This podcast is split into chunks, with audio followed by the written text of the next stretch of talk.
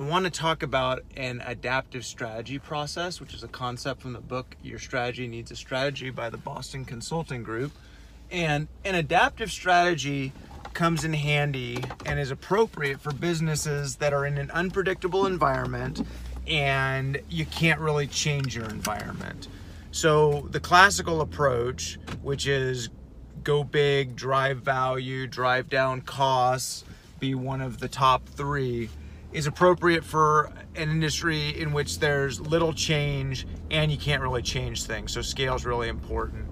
In adaptive environments, you know, things can change quickly, and you need to, as a company, develop a bottom up strategy for identifying the need to change and making incremental little experiments to see what works. But what's important with an adaptive strategy in doing those experiments is to rely on actual data rather than just gut feel. I mean, obviously, gut feel is how you develop hypotheses to figure out which experiments to do in the first place but you need some sort of data set to, to figure out what's working. And an example they used is a clothing brand called Zara, which the, in the clothing business, you know, normally what you're doing is you're coming up with a couple seasons worth of clothing per year. So maybe that's your fall, your spring, and, and maybe your summer season. And what you try and do is you try and, you know, anticipate consumer demand make your clothes, ship them in, hope they sell. But the problem with that is what about the stuff that doesn't sell? Anytime you walk into a clothing store, you'll see, you know, clearance racks where stuff's marked down 50%. Well, that's obviously not their high flying items. That's kind of the crap left over that no one wanted to buy. And apparently in the retail industry, retail clothing, that's up to 50% of the clothing ends up on the sales rack. So Zara wanted to figure out a way to avoid having that happen. And what they did was they moved their supply chain closer to the U.S. In, you know, from China to uh, to to Mexico, and for in Europe over to Turkey, I believe.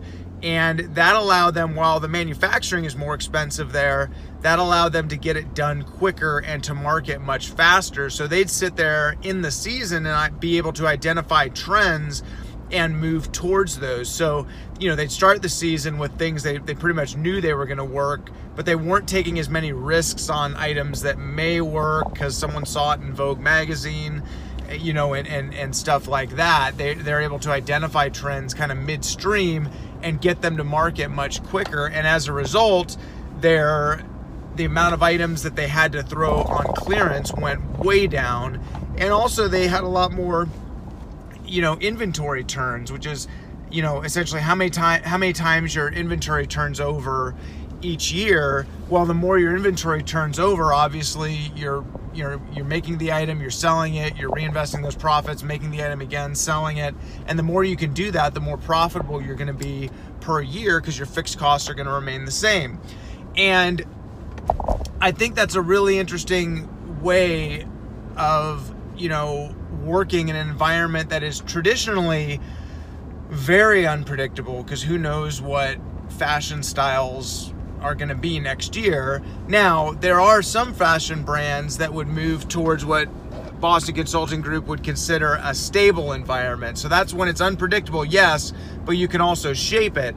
And the more branding power you have, the more you can shape your environment because that's basically what branding is, right? It's changing your environment to make people buy your stuff.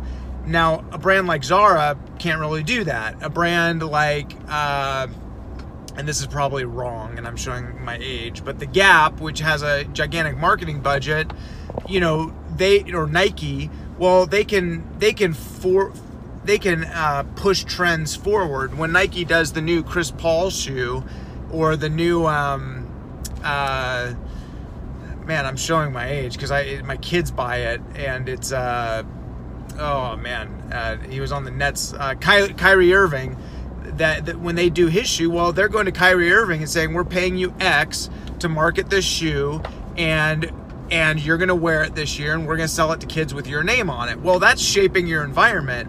Zara can't do that. It's they have much less of an ability to change their environment. Their environment is less malleable. So they have to rely on identifying trends, yes, doing little experiments, yes, to see what sells, and then quickly getting that into mass production and into their stores. So it's a bottom up approach rather than a top down approach Nike would use where they market first and then sell the shoes.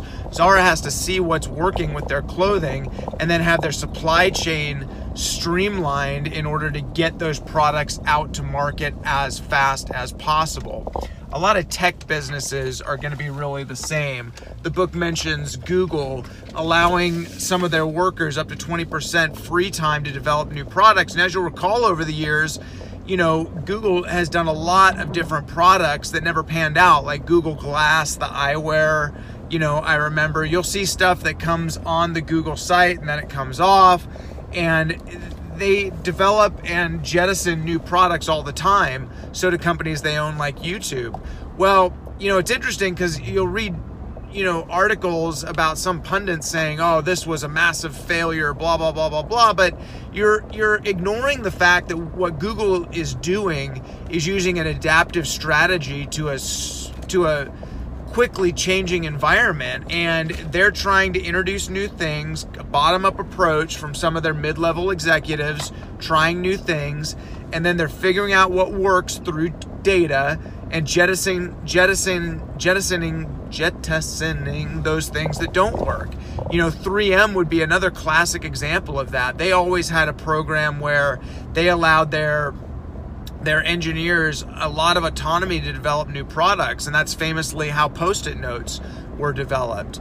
And that's a changing environment where you have to constantly develop new products for your customers and you have to have a strategic approach within your firm to go ahead and identify those opportunities and push them down. So that's an adaptable strategy and when to use it. Again, it's when you're in a constantly changing environment, it's very unpredictable, but you can't really have affect change on your circumstances. Your environment is not malleable. Hey everyone, another review uh, from an article from the Boston Consulting Group on strategy. This one is another old one. Uh, this is by Bruce Henderson, the, the founder, I believe, of, um, of Boston Consulting Group from 1970. And it's his. It's called the product portfolio. So the idea is, and this was especially back in the 70s when you had a lot of conglomerate type businesses that would have multiple divisions, multiple business, multiple service lines uh, similar to what I do as a CFO now with with our business, but um, very very popular back then. Think your your GEs, um, you know, uh, d- different conglomerates back then. That's the best example. Can't think of any others off the top of my head. Um, Westinghouse, things like that, and they would have product portfolios. So you know, you usually think of a portfolio as like a bunch of diversified stocks. That's what we think of it today, but for businesses, you know, they would have different businesses within the main business, and those would come together to, you know, provide return to investors. And why do you have multiple businesses? And this is a good uh, consolidation of, of why you do that. But the idea is, is like, look, eventually, no matter how good your core business is, it's going to produce a lot of cash, a lot of profits, but you've got to reinvest those and create new businesses that are high growth to eventually generate more cash. So this is an article that uh, where Henderson goes over his his product portfolio and he goes into four quadrants to go into that. So you know I want to talk through that, but kind of work through a few things. So he says there's four rules that determine the cash flow of a product. And he says margin and cash generated are a function of high market share. High margins and high market share go together. This is a matter of common observation explained by the experience curve effect. So the experience curve effect, I'll do videos on on this as well, but essentially the more experience you get in a business for a variety of reasons, the lower your costs and the higher your profit margin. So as you get more accounts, you can have more of your G&A expenses spread over, you know, a higher revenue stream and your your profit margins will go up. Um, so that's a simple thing. As you get better at a business, you'll be able to do it at a lower cost. You'll be able to charge a cheaper fee to your customers and you'll be able to drive out competition from newer competitors who don't have the same experience levels you do and can't perform the same service or build the same product for the same cost. So that's what he's talking about there. Growth requires cash input to finance additional assets. The added cash required to hold share is a function of growth rates. What's he saying there? So if you want to grow a business, you've got to invest back in that business. So, you know, in, in a real simple say say you do a service and you do a service at multiple locations around the country. Well, every time you add a new location, it's not going to be profitable at first. You've got to go in there and you've got to spend resources to get your business at that location up and running. You've got startup expenses. You've got to buy equipment. You've got to build products. You've got to, you know, invest in recruiting people. You've got to invest in training managers. There's a lot of startup costs that go into services at new locations. If you're a product company, say you, you know, say you own a company that does a lot of, and this is true, there's a lot of companies that they build products for Walmart that sell on Walmart shelves. Well, every time they come up with a new product, it's not going to make money right away. They've got to invest in the research and development, uh, manufacturing costs, selling costs to the Walmart reps, the Sam's Clubs reps, the Costco reps, whoever, wherever they're selling to. There's costs that go into that. So that takes cash and it takes investment whenever you come up with a new product or a new service. High market share must be earned or bought Buying market share requires additional increment of investment. So just what I was talking about there. You don't just get market share because you're a good business person or a good company.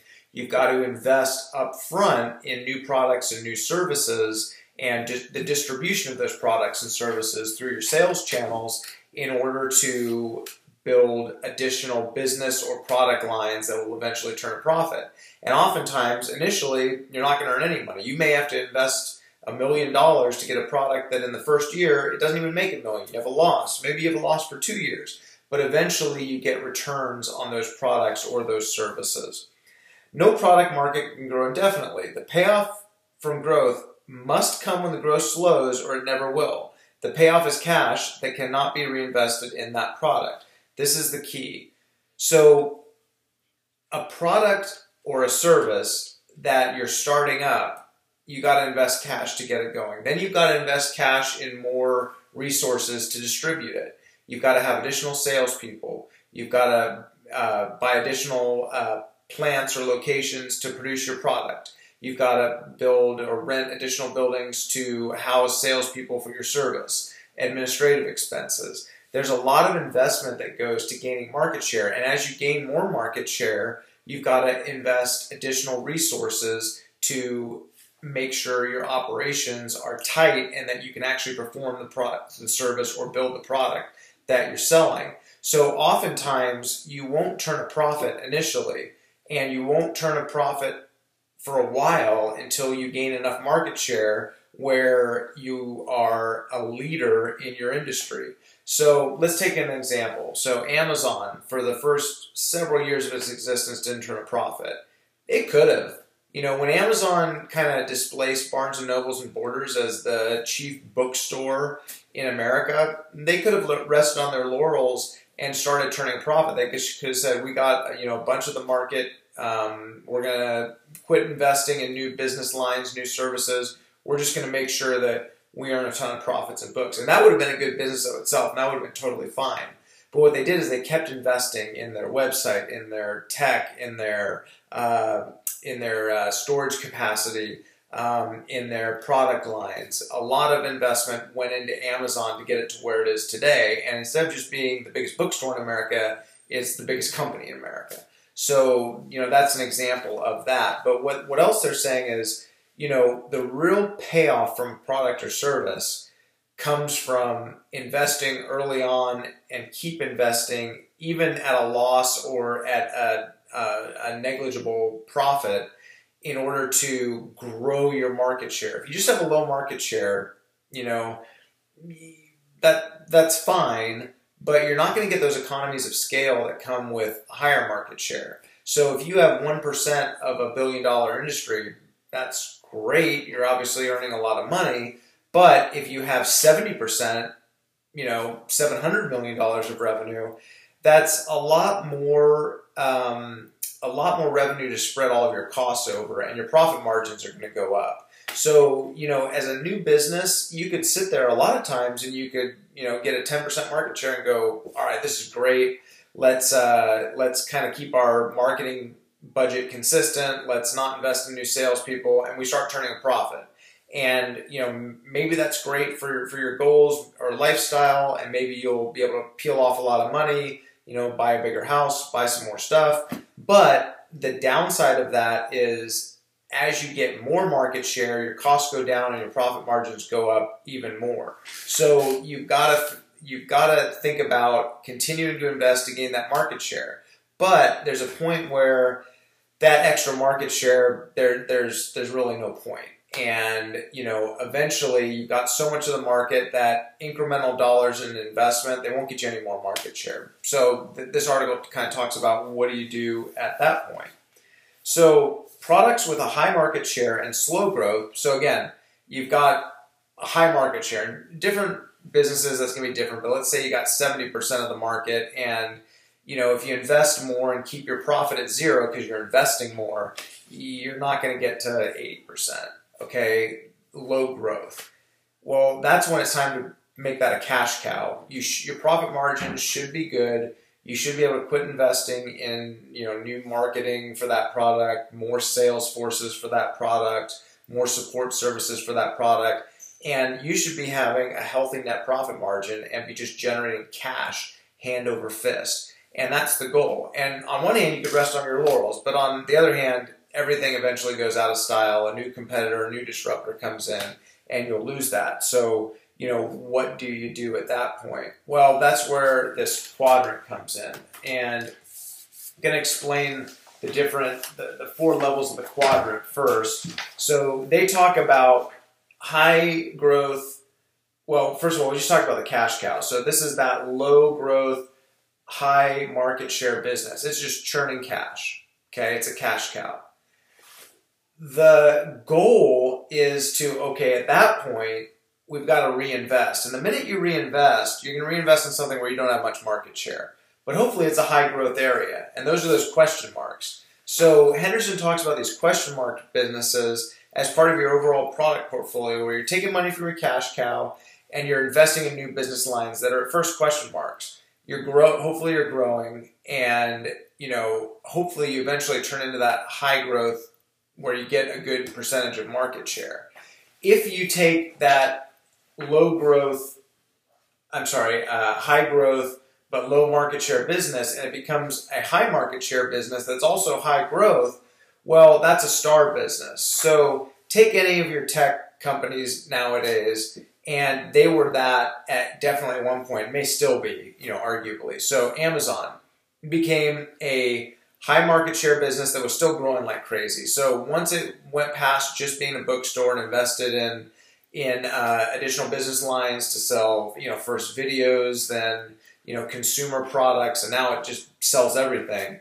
It's still arguably a star business because it's still growing like crazy, especially in this pandemic year. But it's also got a high market share. I mean, who really competes with them other than you know Alibaba in, in China, but certainly in America, Walmart competes, um, you know, but Amazon has a high market share and is still high growth you know, at, at some point, and this this may be true now, but definitely at some point, they're not going to continue growing, and then it's time to you know they become a cash cow where it's low growth, high market share, and they've got to continue investing. So if you look at their their individual business lines, that's true. So the book the bookstores, I'm, I doubt they're gaining much market share in their bookstores right now. And I doubt not their bookstores, but their book service um, where they're selling books. I doubt their their market share in that goes much goes up from year to year.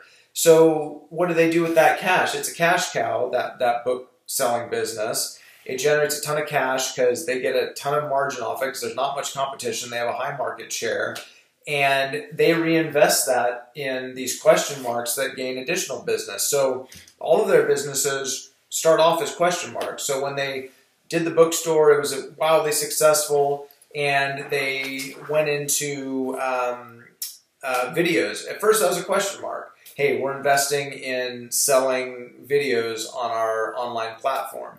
Well, eventually, that gained a high market share of the vid- video selling business, and that became a cash cow as well because eventually they had so much market share. It was a, it was a low growth business, especially now that they're selling videos with Prime and stuff like that.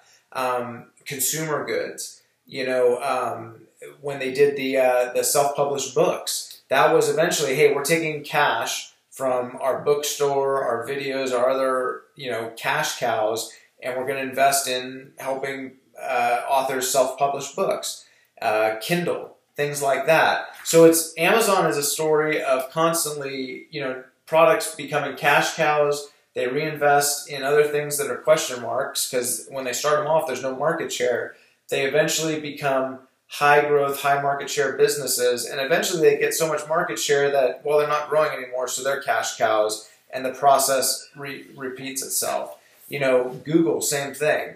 You know, at the beginning, they didn't have much much of the uh, much market share in even the search engine, right? You know, Yahoo, um, you know, back then, uh, you know, I remember Ask Jeeves, Lycos, all that stuff.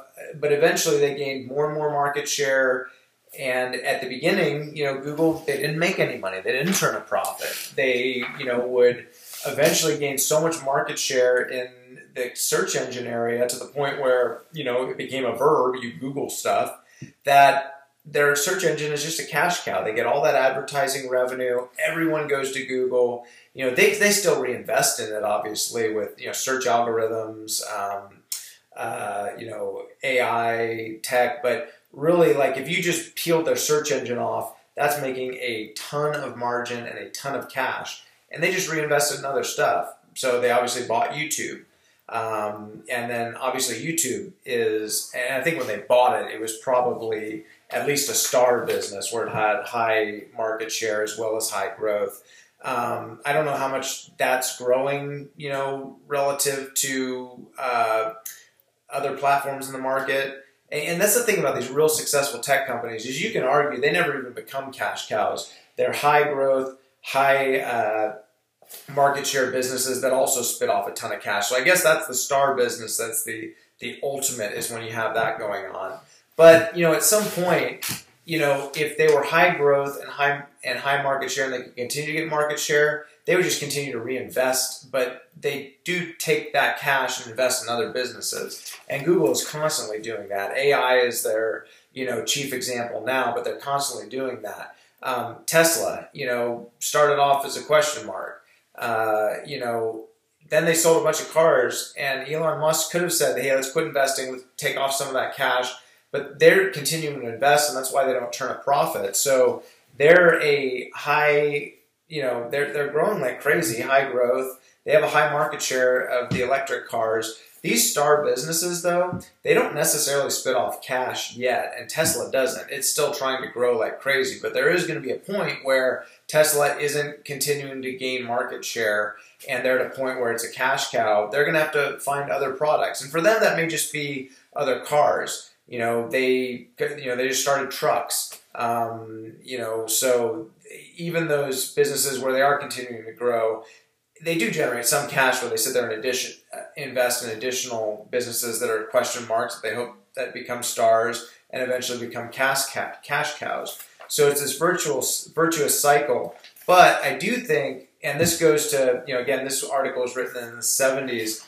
You know what's changed today I would say that like a lot of our the the top tech companies, what makes them so valuable is that they almost don't follow this model. In my last video, I said you know that the whole richness versus reach. Uh, richness being the quality of your product and the, the, the robustness of the information or, or product that you're that you're selling, and the reach is how easily it gets out there to the marketplace. And there used to be a trade off between richness, richness and reach reach that you'd have to think about as a strategy for business, and a lot a lot of tech companies are getting both. Well, a lot of tech companies now are still high mar- are high market eh, are high market share businesses, but they're still getting high growth and they have so much scale that they're amazingly profitable. And I guess, you know, that's the type of business, you know, from a tech perspective that you would really want to invest in is one that can become one of those star businesses. And I heard this on, as I've said in other podcasts, this book, Boston Consulting Group on Strategy, I heard about on the Tim Ferriss show. And I keep doing these videos because it's one of the best books I've read. I heard about it from Richard uh, Richard Cook, Koch, K O C K. On he used to be a, uh, a consultant for the Boston Strategy Group, and on the Tim Ferriss show, he talked a lot about these these star businesses, and that's what he looks for when he invests is businesses that can become star businesses. And what he actually wrote a book on it, which I got to read because um, I'm excited to learn about that because he does focus more on tech type companies. But I think as I read, read through this article, what I think about the, the modern business world is there are a lot of companies where their growth just continues even in their individual products. And I'm sure some of their products, they start not getting the growth. There's no point in reinvesting within them and their cash cows. But I think with the most valuable companies in the world, even their highly profitable products, a lot of them just continue to grow. You know, you think about Google's search engine, it's continuing to grow. I don't know if it's as fast as it is. I don't know how many searches on the internet use Google. Maybe it's, you know, 80% and maybe they're trying to get to 90%. So it is still growing, I'm sure. But I think the more that you can stay in the star region for these tech companies and spit off cash, that's what's different than back, you know, when Henderson was writing this article in the 70s and you had conglomerates where there was just a natural cycle where things eventually didn't grow very much. And we actually, in our business, you know, because we're a services business and, and, a more traditional business, I, we definitely experience that. Um, where, you know, some of our service lines, they just don't grow very much year over year, no matter what we invest in them. And at that point, there's no point investing more money. They're cash cows, they kind of operate on their own. And we take those profits and we put them in other service lines that are question marks that we hope get to be high growth and high market share, become stars. But those in our business definitely always would eventually become cash cows where you're just not going to get the growth. Now, what is interesting about this quadrant, I haven't really talked about yet, is this one down here, the pets. That's businesses where they're low growth and low market share. Now, Henderson says you should just sell those off and redeploy that capital. Um, and we actually have one division service line where we are thinking about restructuring it because it's a pet. It's not really growing at all and it doesn't have much of the market share. It's profitable and we generate net profits off it. Um, we don't really reinvest in it at all. We don't buy new, get new sales staff. We don't, you know, uh, invest in, you know, trying to uh, drive new business or do new startups in, in that area because it's just, it, it, there's, not that much market share. We're not getting that much scale. There's no point. Now, he would say, you know, you guys should just sell that business. And for a variety of reasons, we're not there yet. And I don't think we'll get there where we're going to do that. We're just kind of redeploying that division. But we are thinking about it because it is a pet and saying, you know, what can we do to kind of redeploy that portfolio of services and those locations to turn them at least back into question marks where there is high growth and hopefully to start businesses that become cash cows. And in our portfolio of, of our divisions, we have one that's definitely a cash cow.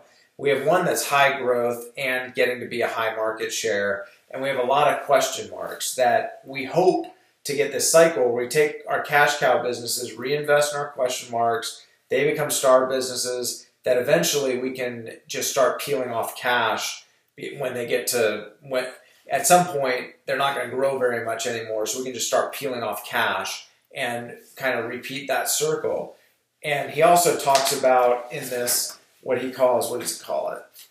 The the disaster sequence would would be if you have a question mark or a cash cow that eventually becomes a pet. So your cash cows while i am talking about peeling off cash and you know investing them in question marks that can eventually become star businesses you do need to maintain those cash cows and make sure you're constantly driving down costs if you can to you know get make it so that competitors can't take away your market share because and henderson says this elsewhere one of the keys to gaining market share and one of the benefits is you get experience you lower costs and you drive out competitors but you can't get complacent and you can't just peel off so much cash that, and charge your customers such a high price that you open the door for competitors to come in. You've got to constantly monitor that in order to maintain your cash cows. So this quadrant and this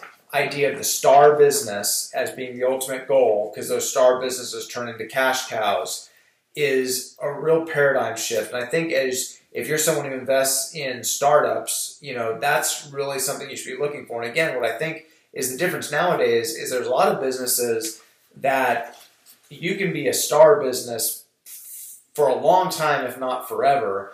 And that's what these tech companies, and that's why they're so highly valued, is they're star businesses that may not even ever become cash cows. They're able to turn a gigantic profit and and have gigantic margins, even though they're still experiencing high growth. And you know, but even within those tech companies, there are certain products or services that they provide that aren't growing necessarily, that are their cash cows, that they're constantly reinvesting. But overall, they're a star business. Overall, Google is continuing a high market share and high growth. Overall, same thing with Amazon.